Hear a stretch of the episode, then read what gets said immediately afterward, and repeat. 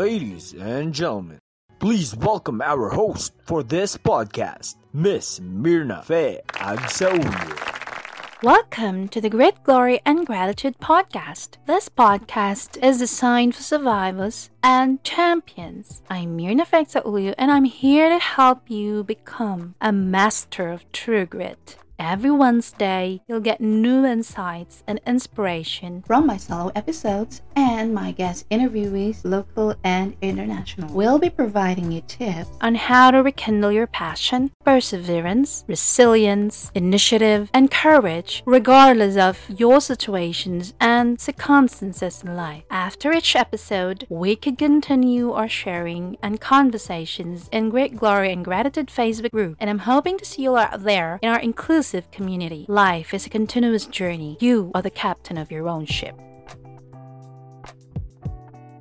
Hey, hello everyone. I'm back again with my podcast, Great Glory and Gratitude, and today we have a guest all the way from New Jersey. He's actually a brain surgery survivor and uh, he's been into sales since 1984 and a public speaker since 1988. So stick around until the end of this episode so that you'll get to know more about him. Everyone, let's welcome Francisco Acosta. Hello, thank you, Myrna. I appreciate being here. Yeah, so the way, how have you been during this pandemic? Uh, I've been fine, luckily. I was used to working at home because I was in sales for 36 years and you know working at home was very common for me. And i luckily did not have to make any major adjustments besides you know being conscious of wearing a mask and touching surfaces and social distancing and that kind of thing. But there are a lot of people that had a very very hard time with this. I am very lucky that i had a, a fairly easy time of it. So, right now, how's the situation there? Well, it's hard to say. The numbers are coming down, but we've seen the numbers come down twice before. And, you know, people are reckless and they refuse to follow along with the recommendations and, and help everybody out. And so, you know, once they see a little glimmer of hope, then they decide it's over and they start getting together again. And then the numbers go back up. So Oh. it's hard to say exactly where we are in this situation. Right, it's the same situation here. So, just like a cycle, it closes, and then when you open, they surge, the cases surges, and they're closed again. You know, the cycle. Yeah. I don't know where we're going to with this, but yeah, we have to go on. Yeah. It, we have to coexist, right? Right. All right. So moving on, would you like to talk about how you were able to survive a fatal tumor during your brain surgery last 2012? Yeah. Uh, well, so in 2012, I had moved down to Tampa, Florida to help my mother out with her health issues. And uh, she was uh, 79 at the time when I moved down there. And when I got there, I hadn't been feeling well for a long time. But like a typical guy, I didn't do anything about it. I was just like, yeah, I'll, I'll figure this out. I'll, I'll just get through it, whatever. And um, uh, just, you know, by coincidence, I made two appointments. Uh, one was a doctor appointment uh, just to see if I could look into what was going on with me. And the other was an eye exam just because it was time for new glasses. And when I went to the doctor, uh, the doctor actually wasn't in that day. It was his RN, registered nurse. And um, she didn't know what was going on. She didn't have the training to understand that, you know, the smart thing to do after I described my symptoms was to get tests done and that kind of thing. She she just didn't do it. She said, you know, we can't help you. And so just by coincidence, I had an eye exam scheduled for a couple of weeks later. And uh, and I went to an ophthalmologist, not a regular optometrist. So th- this was a specialist, and he did a battery of tests. Actually, his nurses did a battery of tests on me. And um, the way I met him was after the nurses finished all the tests, he walked into the room, said, "I'm Doctor So and So, and you have a potentially fatal Oh my God. brain swelling, and you should go to the emergency room right now." That's that's it was his introduction to me. And so I, I did that. Um, you know, because when someone says potentially fatal brain swelling, that gets your attention, right? Right. So I went directly uh, to the emergency room. Uh, my mother was with me because uh, we knew that my eyes were going to get dilated, for, you know, for that exam, and she was still driving at the time. and She was going to drive us home, but instead she drove us to the hospital, and it, it was a, a, a very fast-paced set of things that happened after that. But that quiet time that I had heading to the hospital, it was about 15 minutes, I think. I got comfortable with the idea that I might die. Um, and I said to my mother, you know, if I die, it's okay because I've had an amazing life which I believe is true. I, I did have an amazing life and I still have an amazing life. And I wrote an email to my ex-wife Mm-hmm. and uh, and then went to the hospital. They did all the tests on a Monday. On a Tuesday, they did uh, the the first surgery, which was to cut off blood flow to the brain tumor, and and it was located between my skull and my brain, right? And so first they cut the blood flow off, and then the next day, they did the major surgery, which was to open up my skull and, and take the tumor out. And uh, the reason why I mentioned the email to my ex wife is because when she read the email, she got on a plane and she was there uh, the, the day of the surgery. So I had a lot of support, but recovery was very difficult uh, in the beginning.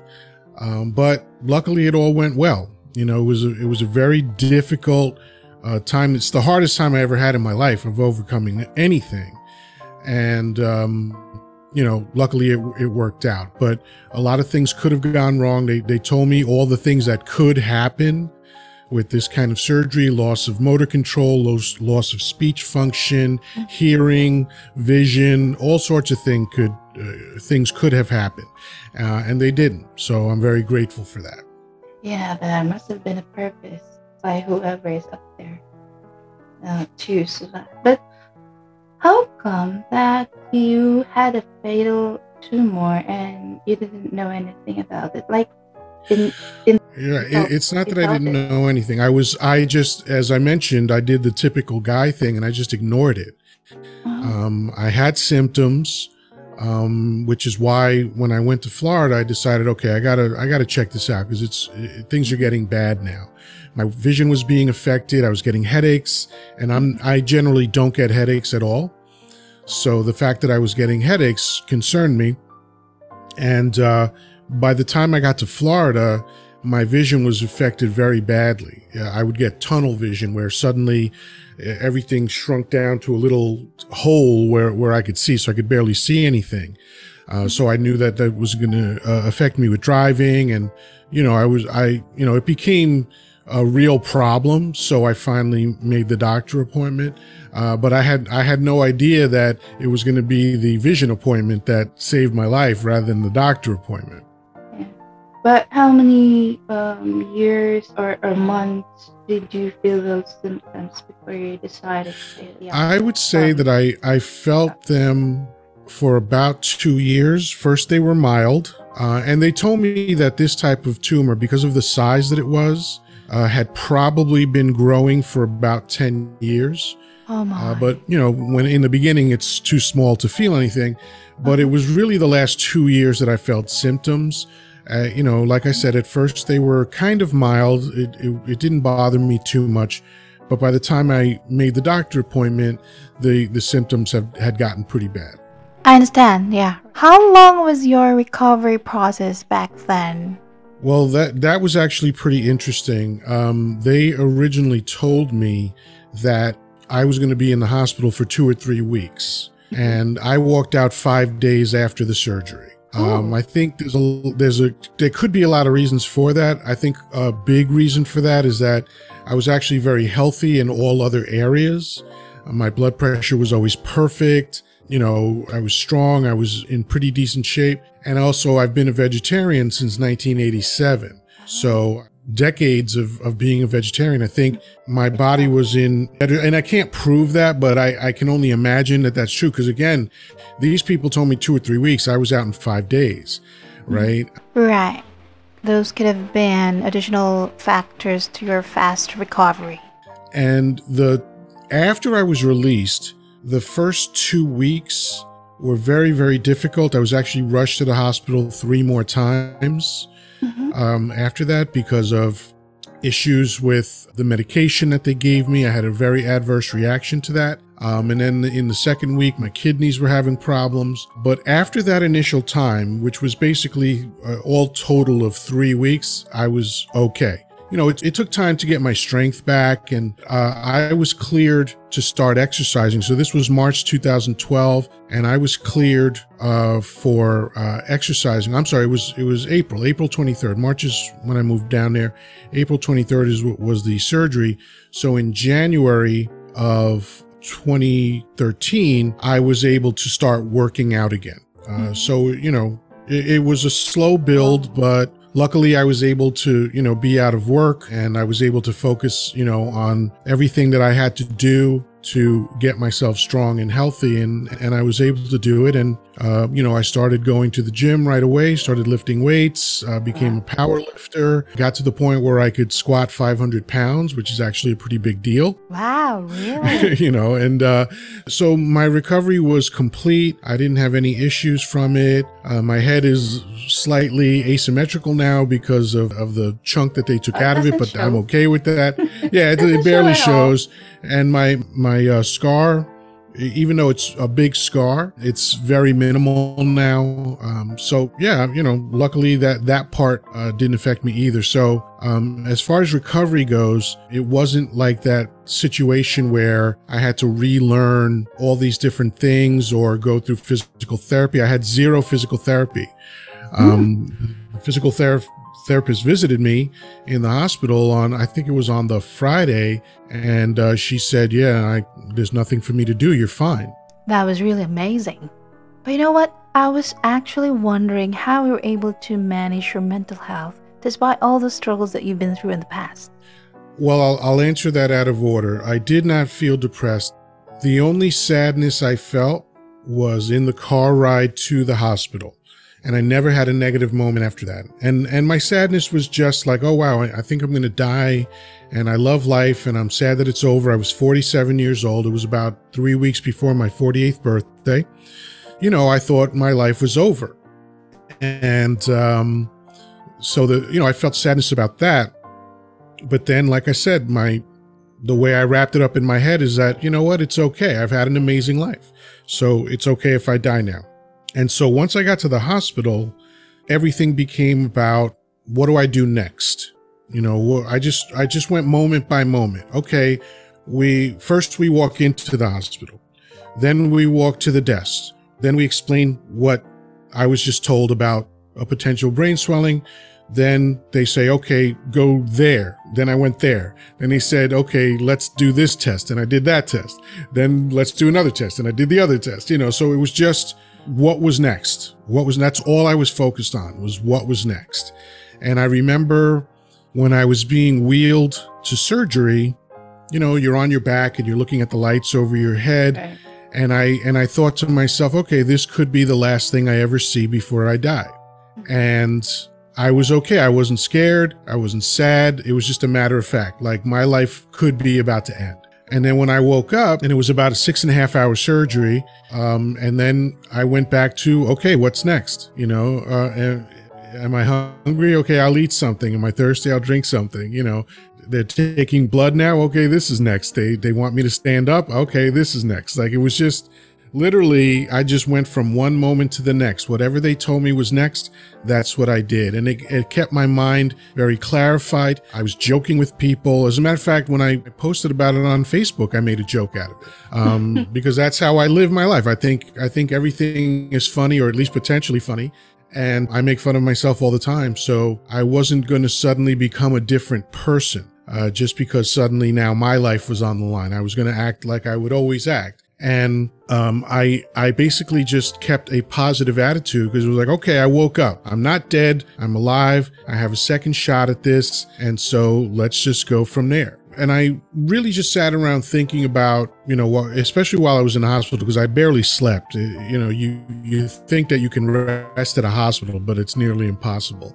Yeah. Um, and I remember spending all my time just thinking about, you know, what changes do I want to make? And it, it just came down to one because I just, you know, I didn't want to be that guy that was like, oh, I'm going to change my whole life and all this other stuff because people generally don't do that, right? So I just thought to myself, all right, what do I want to do? What's the most important thing for me to focus on. And at that time, time, anger was a big issue for me. And it wasn't like I was an angry guy outwardly. I just carried a lot of anger internally. And uh, so I, I addressed that. Um, and now I'm just a very relaxed, easygoing person. I'm happy most of the time. My fun comes from the beautiful people that I have in my life. Uh, my ex wife and I are still friends. We communicate regularly. She actually did a podcast with me. And so, you know, I just sit around talking and having fun and, you know, paying my bills and going about my life like everybody else. And just, and I realized that, you know, it's, uh, life is too short to be stressed out. I definitely agree. You know, and, and I also realized that a lot of people have it a lot worse than I do. You know, I sleep indoors, I eat every day, uh, I have fresh water whenever I want it.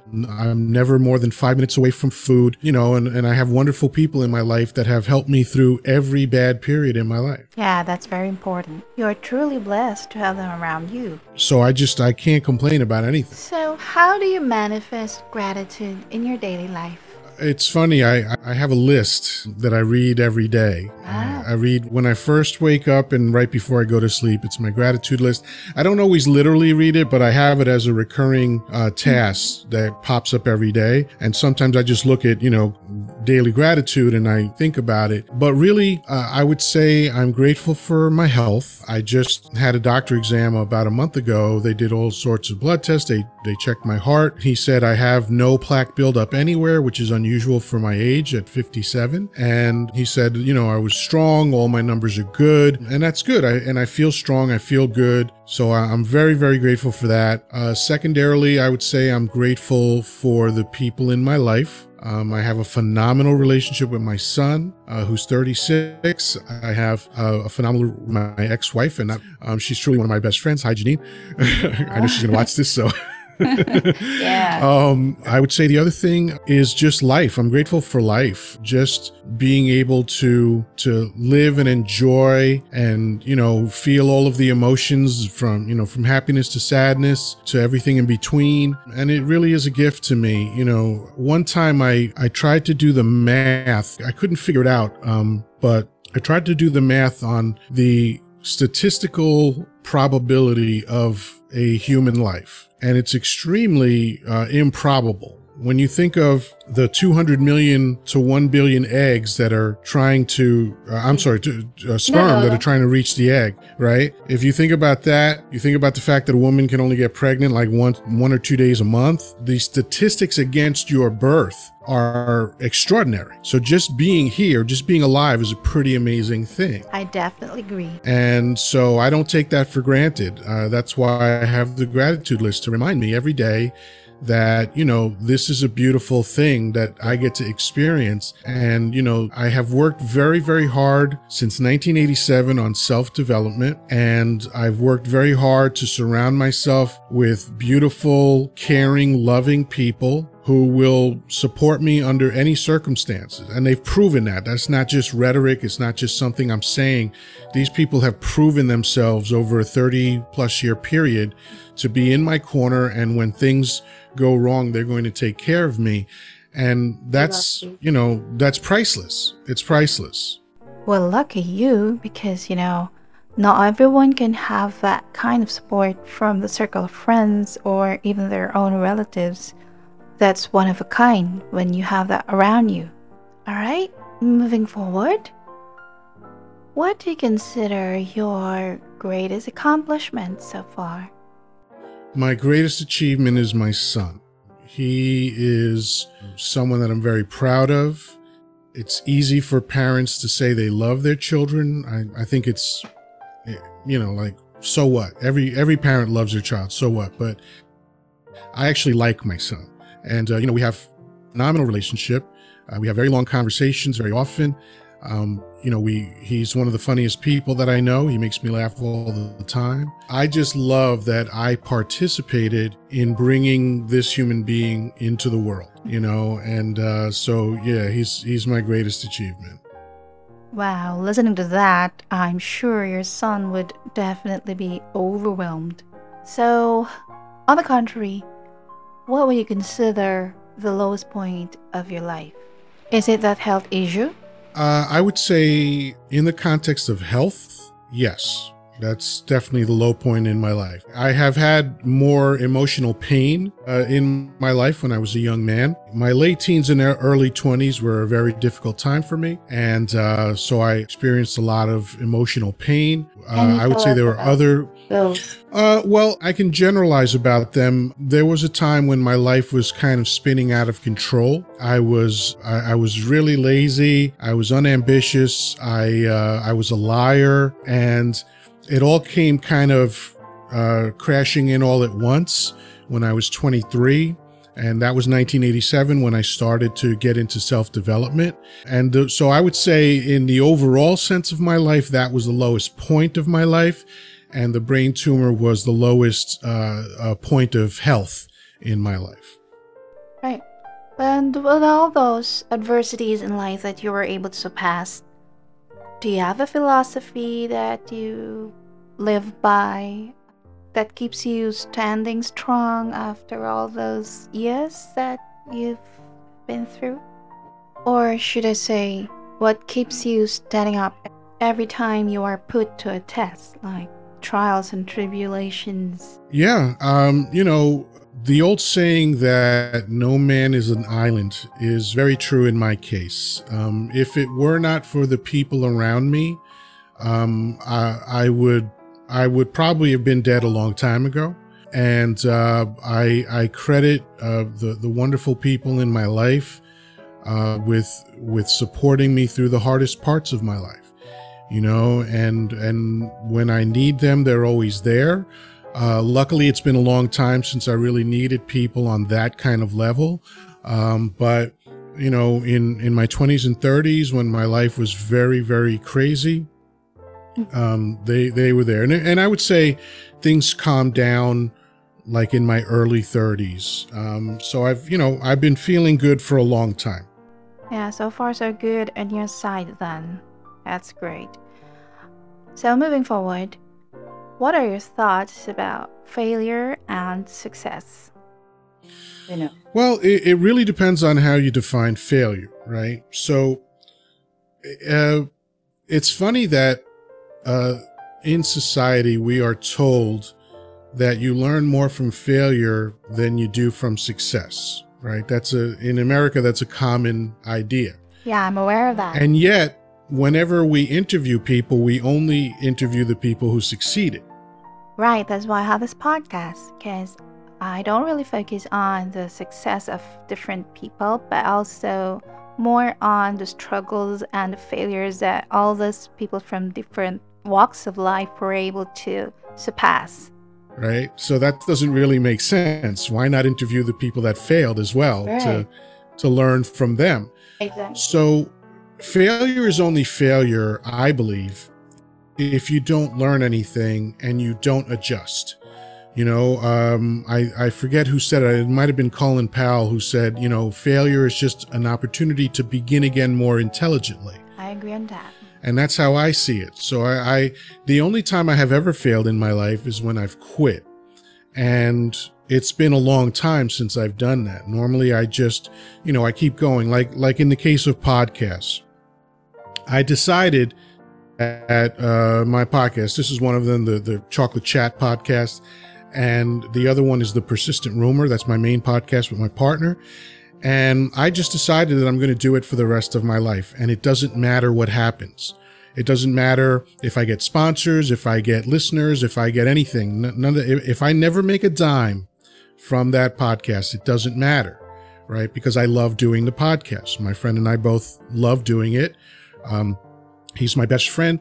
Uh, we we talk all the time anyway, and now once in a while when we talk, we film it and make it a podcast. And so there is no failure because I'm going to do it anyway. Uh huh. Yeah. I, we have the same perception. because I also think that it's only when you stop trying that you become a failure. Right.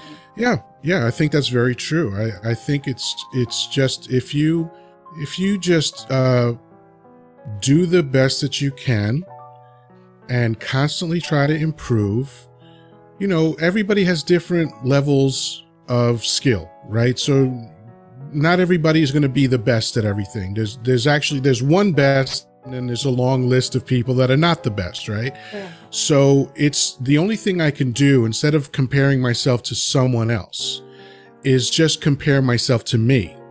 Am I doing the best that I can do? am I putting in the effort that I can put in? You know, like putting together a podcast is a lot of work. And you know, there's the there's the editing, there's the audio editing, you know, video editing, there's yeah. the graphics, uh, there's the sound, uh, you know, the the equipment, the cameras, all that all that stuff.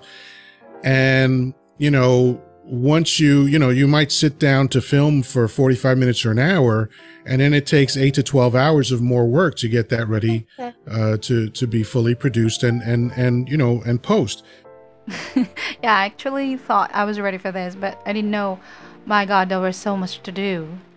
Especially the audio editing it really takes a lot of time before it's gonna be published because you know you still have to prepare the show notes and the description before it's going to be published on the host and across all those platforms or directories. Yeah i'm just so thankful that i have some few people from the impact podcasters the podcast agency that manages my podcast and at least i'm focused more on the audio recording zoom scheduling looking for guests, um, you know, engagement with my guests and all that. I guess I prefer to be hands-on on the area of audio editing and choosing my guests. You know, I really am very specific with regards to choosing my guests. So more or less, uh, almost a little bit toxic, but still toxic. You know. and you know if you don't have passion if you're if you're if you're not into it it you're never going to do all that work you know? But i love it. I truly love it and i'm going to do it no matter what happens. You know I, I hope to get an audience. I hope to make money at it. That would be great. But if it doesn't happen i'm still doing it. I'm truly inspired for a newbie like me because this was just you know born out from my recuperation period because I just had my surgery last May, spinal decompression surgery. Because mm. I have a oh, wow. spinal cord condition that will last me a lifetime. But at least the reason mm. of me not being able to move from waist to down is already removed part of my disc in the lumbar area yeah, so now I have this podcast and I'm so excited and I'm truly inspired by what you're sharing to me right now because that's also the same thing I was thinking when I started this out. I said, oh, I, even if I don't make money out from it, I would just like to, you know, just spread the word out there and let them see a flicker of hope despite all the circumstances that they're going through right now. So just that's what yeah, I want I'm, you. I, I agree. Yeah, that's why I also want to ask you uh, uh, what tips would you like to leave to them? I would say just focus on whatever brings you the most joy in life and pursue it with passion. And, um, you know, as long as what you're doing doesn't hurt anybody for you to be successful at it, then it's fine. It's a good thing. And it doesn't matter what it is and it doesn't matter what anybody else thinks about it. You know, uh, at one point, people said that cars were stupid because we had horses. At one point, people said lights were stupid because we had candles. So it, it doesn't matter what other people think about what you're doing. You know, I'm sure that there are people that know me that would think, why is he wasting his time on a podcast?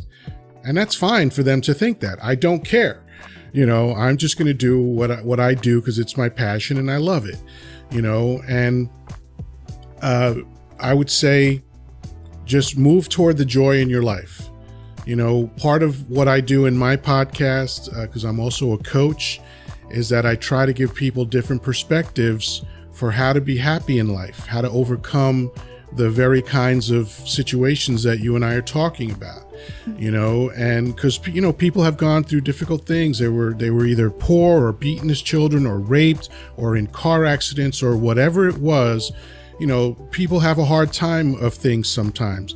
And that doesn't have to be your whole story you know? And the one thing that i did not do when i was faced with the prospect of, of dying from a brain tumor is say, why me?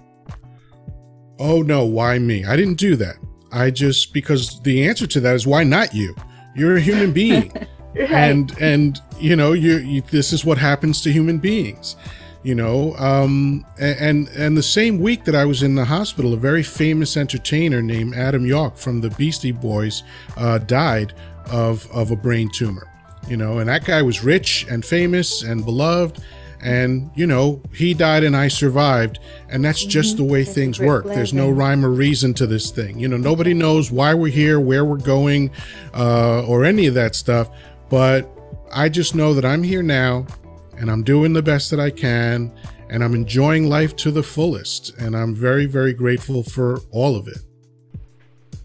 That was truly inspiring. Thank you. Now, before we wrap up the show, I'd like you to have the floor now and promote your own projects or shows. Sure. The the persistent rumor um, you can find it uh, everywhere. Uh, Facebook.com slash The Persistent Rumor, YouTube.com slash The Persistent Rumor. Our website is thepersistentrumor.com. So wherever you listen to podcasts or watch podcasts, I am there. I'm on dozens of different platforms, so you can easily find us.